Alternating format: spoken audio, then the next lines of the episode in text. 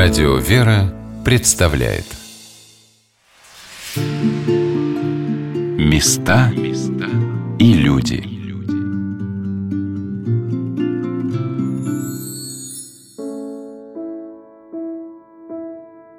Как прекрасно предназначение женщины – материнство.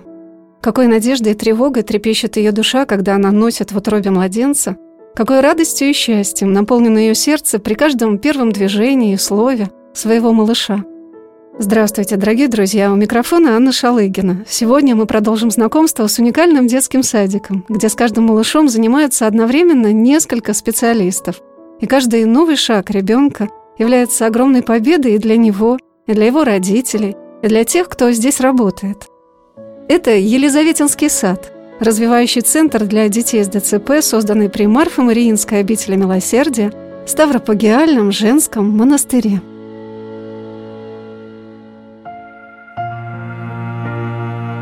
Каким незаметным, естественным кажется для всех материнский труд. Не вызывает большого удивления, когда женщина везет коляску. Немногие бегут к ней на помощь поднять ребенка в автобус или по лестнице в метро. Это ее прямая обязанность, призвание, это ее награда. И только сами мамы по-настоящему понимают друг друга, когда встречаются где-нибудь на детских площадках или в поликлиниках, обсуждая те или иные вопросы. Но когда видишь маму, которая идет с ребенком с ограниченными возможностями, который не может встать и побежать, у человека рождается сочувствие, сожаление, понимание, что это особенный, трудный ребенок. И этой женщине, наверное, очень тяжело – но познакомившись с мамами, которые привозят своих детей в Елизаветинский сад, у меня не возникло чувства жалости. Я ощутила восхищение и уважение пред их невидимым миром, подвигом материнства. И это так здорово, что в Марфо-Мариинской обители милосердия продолжает традиция святой преподобной мученицы великой княгини Елизаветы Федоровны, которая создавала в своей обители особые условия для женщин, обучая и организовывая их труд и досуг – очень серьезно обратили внимание на то, что помогать надо не только больным детям, но и их родителям, их мамам, которые несут на себе огромный пожизненный труд ухода за ребенком. Об этом рассказала генеральный директор развивающего центра для детей с ДЦП Татьяна Машатина – вот тогда была создана как раз такая группа, где родители могли оставить на несколько часов или на день своего ребенка. И когда мы у них спрашивали, что вы хотите, единственное, чего почти все родители хотели, просто спать. Они уходили, они спали. И знаете, это разные родители. Сейчас тоже такие к нам приходят, крайне уставшие, они с синяками под глазами. То есть э, родители, которые мало чего видят, они все время на автопилоте, мало чего понимают, они с кем-то все время дерутся, чего-то выбивают место под солнцем и так далее. И мне, наверное, больше всего в этой работе нравится видеть этих родителей во времени. Когда вот они такие уставшие приходят, иногда на нервном срыве, когда они начинают говорить, они даже не могут говорить при первой встрече, чаще всего они сразу начинают плакать. И через месяц, всех по-разному, кто-то через неделю, кто-то через месяц, кто-то через полгода или год, они вдруг начинают преображаться. То есть это мама, которая вдруг, она понимает, что ей нужно сходить к парикмахеру. Кроме того, что, в общем, она уже выспалась, ей нужно сходить в парк, в кино. Кто-то ходит на свидания, мамы, которые одинокие, они вдруг начинают до них доходить, что жизнь-то не закончилась. Татьяна продолжила свой рассказ о том, что работа в Елизаветинском саду ведется не только с больными детишками, но и с их родителями. То, что родился такой ребенок, очень часто наши родители ждут, да, что вот они сейчас его лечат, реабилитируют, без конца вкладывают, и вот наконец он встанет, скажет, мам, пойдем к соседней девочке познакомимся. Или пойдем, мам, в кино. И они всегда в этом ожидании. И в этом ожидании они проводят год, два, пять, двенадцать, пятнадцать. И этого момента не наступает. Ну, то есть чаще всего он не наступит. И мы как раз для того, чтобы объяснить родителям, что жизнь не остановилась. Надо жить. Да, возможно, этот э, день наступит, и он позовет вас в кино, а возможно, нет. Пойдите в кино, пойдите вместе с ним в парк. То есть просто живите. И очень приятно наблюдать за этими родителями, которые вдруг кто-то начинает учиться, они начинают вдруг жить, начинают рассказывать о том, что они увидели сегодня, с кем они встретились, как они провели выходные.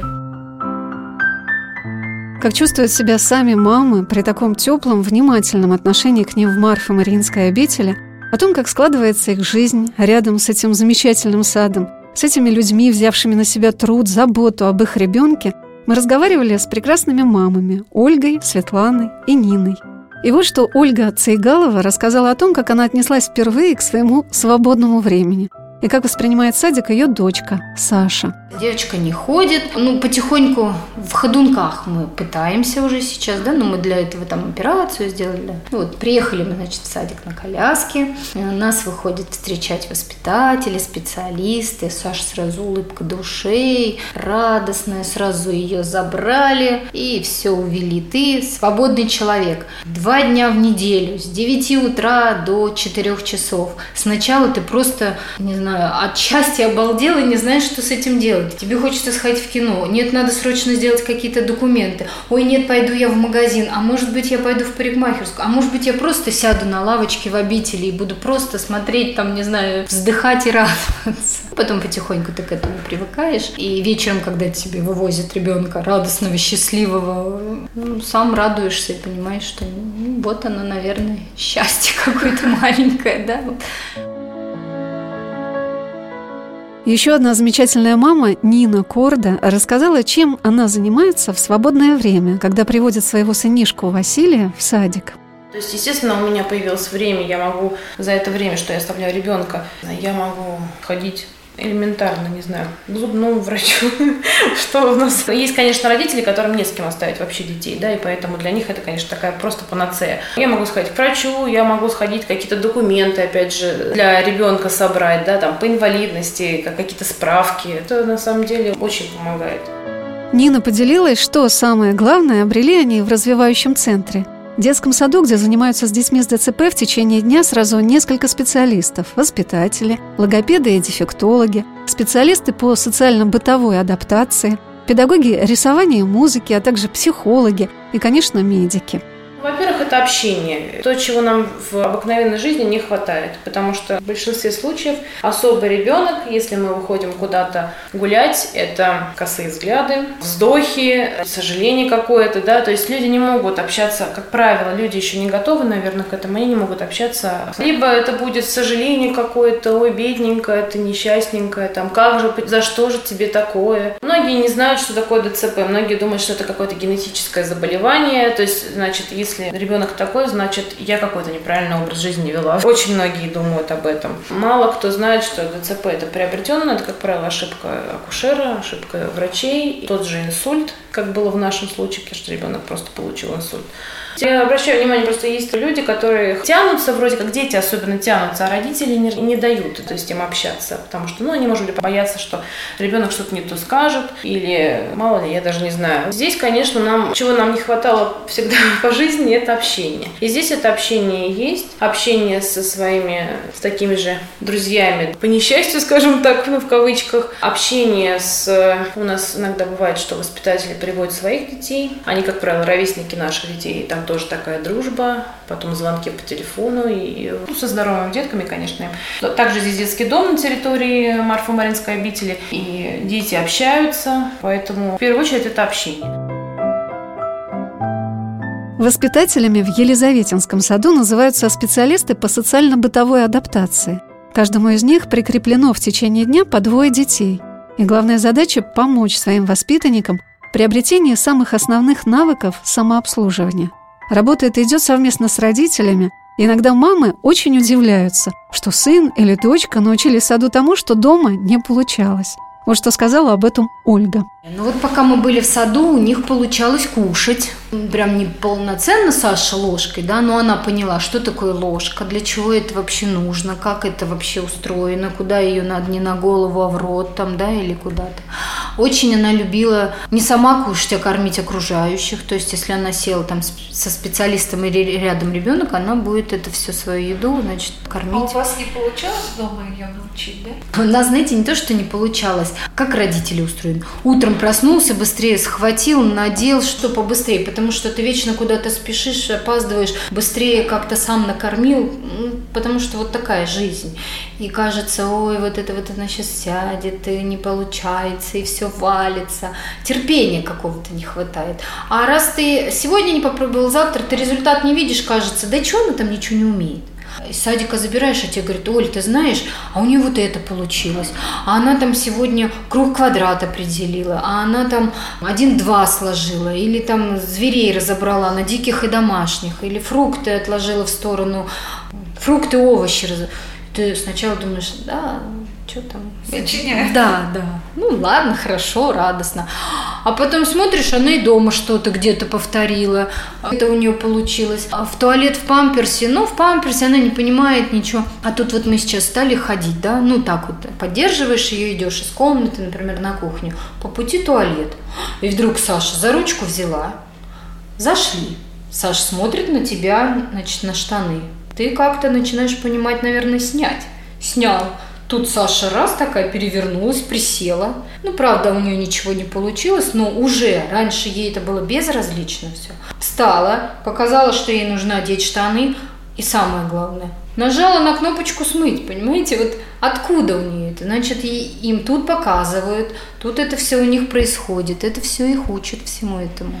Получается, что когда вы столкнулись с этой проблемой, вас никто не учил, как учить ребенка. Никто не учил. А где? В больнице ты ложишься, там тебе делают массажи, гимнастики, уколы, врачи. Никто же вот этой социальной реабилитации у ребенка нигде нету. Детские сады в обычные нас не берут. Мы пробовали ходить в государственную ликотеку, но там ты сидишь с ребенком, ликотека. Это когда ты приходишь с ребенком, там несколько таких же родителей, вы вместе находитесь, ну, не знаю, часа два-три, какое-то общее занятие групповое, но там они просто играют или, ну, что-то пытаются учить. Но вот этих вот кушать, переодеваться, ходить в туалет, этого не учат нигде. А чтобы оставить ребенка где-то в саду, надо, чтобы ты просился на горшок, ну не ты в смысле ребенок, просился на горшок, чтобы умел держать ложку, чтобы что-то говорил, не дай бог не колясочник, потому что а как же его же, кто тебе будет пересаживать? Кому надо поднимать чужого ребенка? Вот это первое такое заведение, вот когда мы узнали, что можно вообще оставить, и там с ним будут играть, и отдадут тебе там руки, ноги целые, это было чудо. В чем-то все мамочки, с которыми я беседовала в этот день, были неуловимо похожи – как будто они долгое время, несшие на руках свою тяжелую ношу, отдали ее помочь поддержать другому человеку. Этот человек не просто сказал «давайте я помогу», а предложил пойти дальше вместе. И мамы несколько удивленные, но очень радостные. Теперь считают этих людей близкими, родными. Об этом сказала Нина Корда – они не чужие, эти люди. Они сразу стали какими-то своими очень родными, близкими. Абсолютно разные люди, разных возрастов, воспитатели. Да. Это такой вот гармоничный очень коллектив. И мы всех их очень любим. И они такие родные. Вот за то время, что мы ходим в детский сад, кто-то ушел, у кого-то жизненные обстоятельства поменялись, кто-то вышел замуж, кто-то родил детей, не смог, да, у кого-то проблемы со здоровьем. Менялся коллектив. От того коллектива остались, наверное, там, ну не знаю, сейчас пара педагогов, да, пара воспитателей. Все равно они очень родные. Они как-то уходили и все равно оставались в нашей жизни, мы всегда на связи. И новые педагоги, они как-то очень плавно входили, и вот так все это было гармонично. Они очень помогают. Нина рассказала, что и воспитатели, и педагоги, а у них и сами родители непрерывно учатся. Конечно, навыки – это альтернативная коммуникация, потому что все педагоги у нас постоянно на всевозможных курсах обучаются, что-то новое, новые какие-то методики приносят сюда, и, естественно, знакомят родителей, потому что у нас постоянно семинары, родители могут ходить и слушать, чему научились наши педагоги.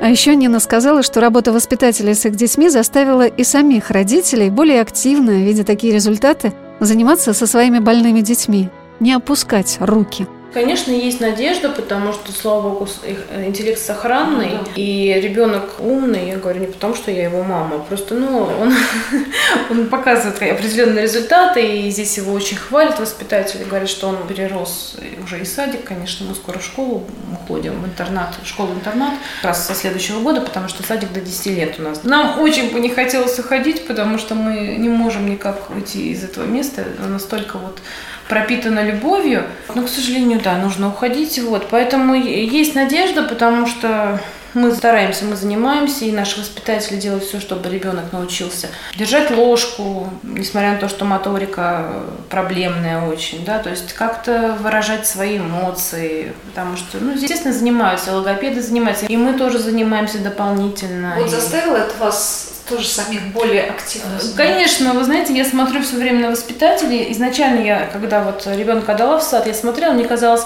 что я такая мать ехидна, что я не додала ребенку своему, и мне нужно тоже как-то соответствовать этому уровню, потому что изначально, да, ну, вроде как чужие люди, хотя они абсолютно не чужие нам, занимаются твоим ребенком больше, чем ты этим занимаешься. И мне было даже стыдно как-то, да, и это меня, естественно, подстегивало, такая была мотивация. Естественно, мы тоже дополнительно занимались и пробовали какие-то тоже альтернативные методы, как с ним можно заниматься, как можно общаться и так далее. Сегодня на «Волнах Радио Вера» мы рассказываем о развивающем центре для детей с ДЦП, о детском саде, куда привозят своих малышей родители, столкнувшиеся в жизни с этой бедой – болезнью детский церебральный паралич. Елизаветинский сад был создан при Марфо-Мариинском медицинском центре милосердия, где амбулаторно проходят курсы реабилитации в течение 20 дней более 400 детей в год – а детский сад, где дети остаются на попечении специалистов в течение дня, сейчас принимает детей из 30 семей дважды в неделю. В эти дни садик переезжает в новое здание и сможет принимать уже намного большее число детей. А это значит и радости, и помощи, и надежды, что эти дети смогут улучшить свое качество жизни, чему-то научиться, будет намного больше – очень важным для всех мам, с которыми я общалась в Елизаветинском саду, является то, что их дети оказались вместе с такими же, как они, больными детишками. Об этом сказала еще одна прекрасная мама, мальчика Мишеньки, Светлана Некрасова. У нее родились близнецы, один из которых оказался болен – к сожалению, вот два его брата, сколько я не пытаюсь, чтобы они с ним играли, они играют между собой, а с Мишей меньше общаются. У них игры подвижные, там, догонялки, прятки, какие-то там войнушки, мальчишки все-таки. А Миша, он, конечно, лежит, плохо воспринимает, и поэтому с ним другое общение. Нам предлагали, например, обычный садик, тоже с логопедом, ну, от государства, я имею в виду, мы узнавали, проходили комиссию, узнавали, какие варианты есть. Нам предложили обычный садик. Но я вот смотрю, как он общается с братьями, это не то, что ему. Здесь ему лучше. Он э, лучше воспринимает таких ребят с такими же проблемами. Они как-то ближе друг к другу по восприятию. А вот с обычными детьми ему, конечно, сложнее. И общение с ним должно быть своеобразно. Свои занятия, свое общение. Большое значение для родителей с детьми с ДЦП являются то, что они могут также опираться на опыт других родителей. И это общение им во многом помогает. Конечно, верим, стараемся, что еще остается, я не знаю. Помогает ли вот то, что такие же дети вот здесь в садике с мамочками как-то общение? Да, помогает, потому что, опять же, еще и, и в духовном плане приятно пообщаться с людьми, которые тебя понимают. И в плане информации тоже очень мало информации про детей. То есть, когда ты остаешься с таким ребенком, ты вообще не знаешь, что делать, куда деваться. А здесь я вот, например, сейчас мы коляску вписываем в МПР, а мне сказали, что ты ездишь с такой коляской. Все вписали и нормально. Это к примеру, я говорю. Ну, То а есть, вот расскажите, что это за коляска? По идее, детям должны, инвалидам, которые не ходячие, давать коляски инвалидные. А у нас, когда мы оформляли, он был еще маленький. То есть мы ездили на детской и даже не подумали, что, может, мы думали, даже ходить будет. То есть мы как-то об этом не думали. И поэтому как-то мы оказались без коляски сейчас, он уже вырос, в маленькую не влазит. И вот сейчас тоже я с мамами поговорила, они сказали, что можно вписать, сходила. Сейчас пытаюсь вписать все это в ВПР, чтобы потом получить коляску. Что такое ВПР? ИПР – это индивидуальная программа реабилитации. Это когда инвалидность получаешь, дают тебе ИПР, и там есть, называется, технические средства, что ли, что-то такое. Ну, в общем, то, что государство помогает, государство дает для детей-инвалидов. В Москве это больше? В плане таких вещей я не думаю. В Москве больше возможностей в плане реабилитационных центров, врачей, каких-то там, может, исследований. Вот в этом плане больше. А так они, коляски, они везде, мне кажется, одинаковые. В плане врачей, да, у меня, например, у родственников так получился тоже проблемный мальчик, аутист в Ростове, и они абсолютно никак с ним практически не занимаются и не могут ничего сделать. Здесь, в Москве, конечно, другая ситуация. Есть центры, где занимаются с детьми, я имею в виду там реабилитационные центры. Есть платные занятия. По крайней мере, ну, имея деньги, можешь заниматься другая ситуация. Хотя, конечно, все равно то, что дает государство в плане реабилитации, недостаточно. А Нина Корда дополнила рассказ об общении родителей. Конечно, рассказывают. В WhatsApp мы общаемся. У нас есть группа 24 часа в сутки. Что-то случилось, заболел ребенок, либо что-то не могу собрать какие-то документы, не смогла найти в интернете. Все, 24 часа в сутки наши мамы доступны и даже папы некоторые доступны. Мы это все обсуждаем, естественно, помогают ну, разные вопросы решать. Выбор коляски – это такая большая тоже проблема, потому что ребенок растет, нужно под него обязательно. У каждого ребенка должна быть своя коляска. Мы вот обсуждаем это. А возможно сделать по индивидуальному заказу коляски? Да, насколько я знаю, что вот для возраста такого, как вот Вася, там 10 лет, сейчас делают уже индивидуальные коляски, можно сделать. Ну, просто из того, что у нас представлено, да, мы просто как-то советуемся, кто спинку держит, кто спинку не держит, а у нас там вот это, а у нас то. И вот мы так общаемся, естественно, мамы делятся охотно, никто не закрывается. Естественно, мы все очень открыты, делимся опытом, делимся советами. У нас такая, я могу сказать, дружная семья. Все мамы, все папы, палочки-выручалочки друг друга. Опыт создания такого детского сада для детей с ДЦП уникален тем, что он показывает, насколько правильно, разносторонне, плодотворно можно заниматься паллиативной помощью детям с ДЦП. Это помощь людям, страдающим неизлечимой болезнью, но которых можно и нужно учить приобретать навыки, которые им очень пригодятся в их жизни. Оказывается, в нашей стране в структуре медицинского образования нет обучения специалистов, необходимых для работы с больными ДЦП. Это физические и эрготерапевты, которые закрепляются за таким ребенком с раннего детства и сопровождают его всю жизнь. Об этом я узнала из беседы с главным врачом Марфа Мариинского медицинского центра милосердия Ксении Коваленок. Сама система во всем мире иначе устроена, чем у нас. То есть там нет курсовой реабилитации, как у нас, а там беспрерывное как раз сопровождение. Да. Такое физическим терапевтом. У нас нет этих специальностей, еще двух, которые необходимы для наших детей, как сопровождающие их пожизненно. Это физические терапевты и эрготерапевты. Это как раз люди, которые занимаются двигательной активностью ребенка и которые помогают его адаптировать в среде какой-то. Да? То есть эрготерапевт, у того задача, например, адаптации такой. Этих специальностей пока в России не существует в принципе. То есть они только-только вот сейчас, может быть, появятся, я очень надеюсь на это. Но и даже учить их некому пока. Мы все это черпаем из каких-то там коротких курсов э, людей, которые сюда приезжают и где преподают это по чуть-чуть здесь где-то, да, то есть мы так вот хватаем все, что новое приезжает, сейчас вот поляки активно как-то физические терапевты с нас стали к нам здесь появляться. И это пока как бы такая тенденция, она есть, но в нашей системе этого нет понятия пока, да, такой бесправной реабилитации. Но и медицинская еще не на том уровне находится тоже. То есть медицинская, она отдельная реабилитация все-таки есть, социальная отдельно, потому что медицинская, она занимается больше реабилитацией после там операционного периода, то есть такие вот а, после непосредственно какого-то случая острова. Это медицинская реабилитация реабилитации. А дальше на сопровождение человека нужно передавать уже в социальную реабилитацию. И вот там больше значения имеют физические терапевты и эрготерапевты. Они уже пожизненно сопровождают этого человека. Ну, конечно же, с э, консультацией доктора, потому что без сопровождения врача реабилитировать а нельзя. Пользуясь случаем, хочу сказать, что наши мамы, конечно, нанимают людей в свободном полете, которые находятся, это имеется в виду массажистов, инструкторов, которые просто приходят домой и занимаются.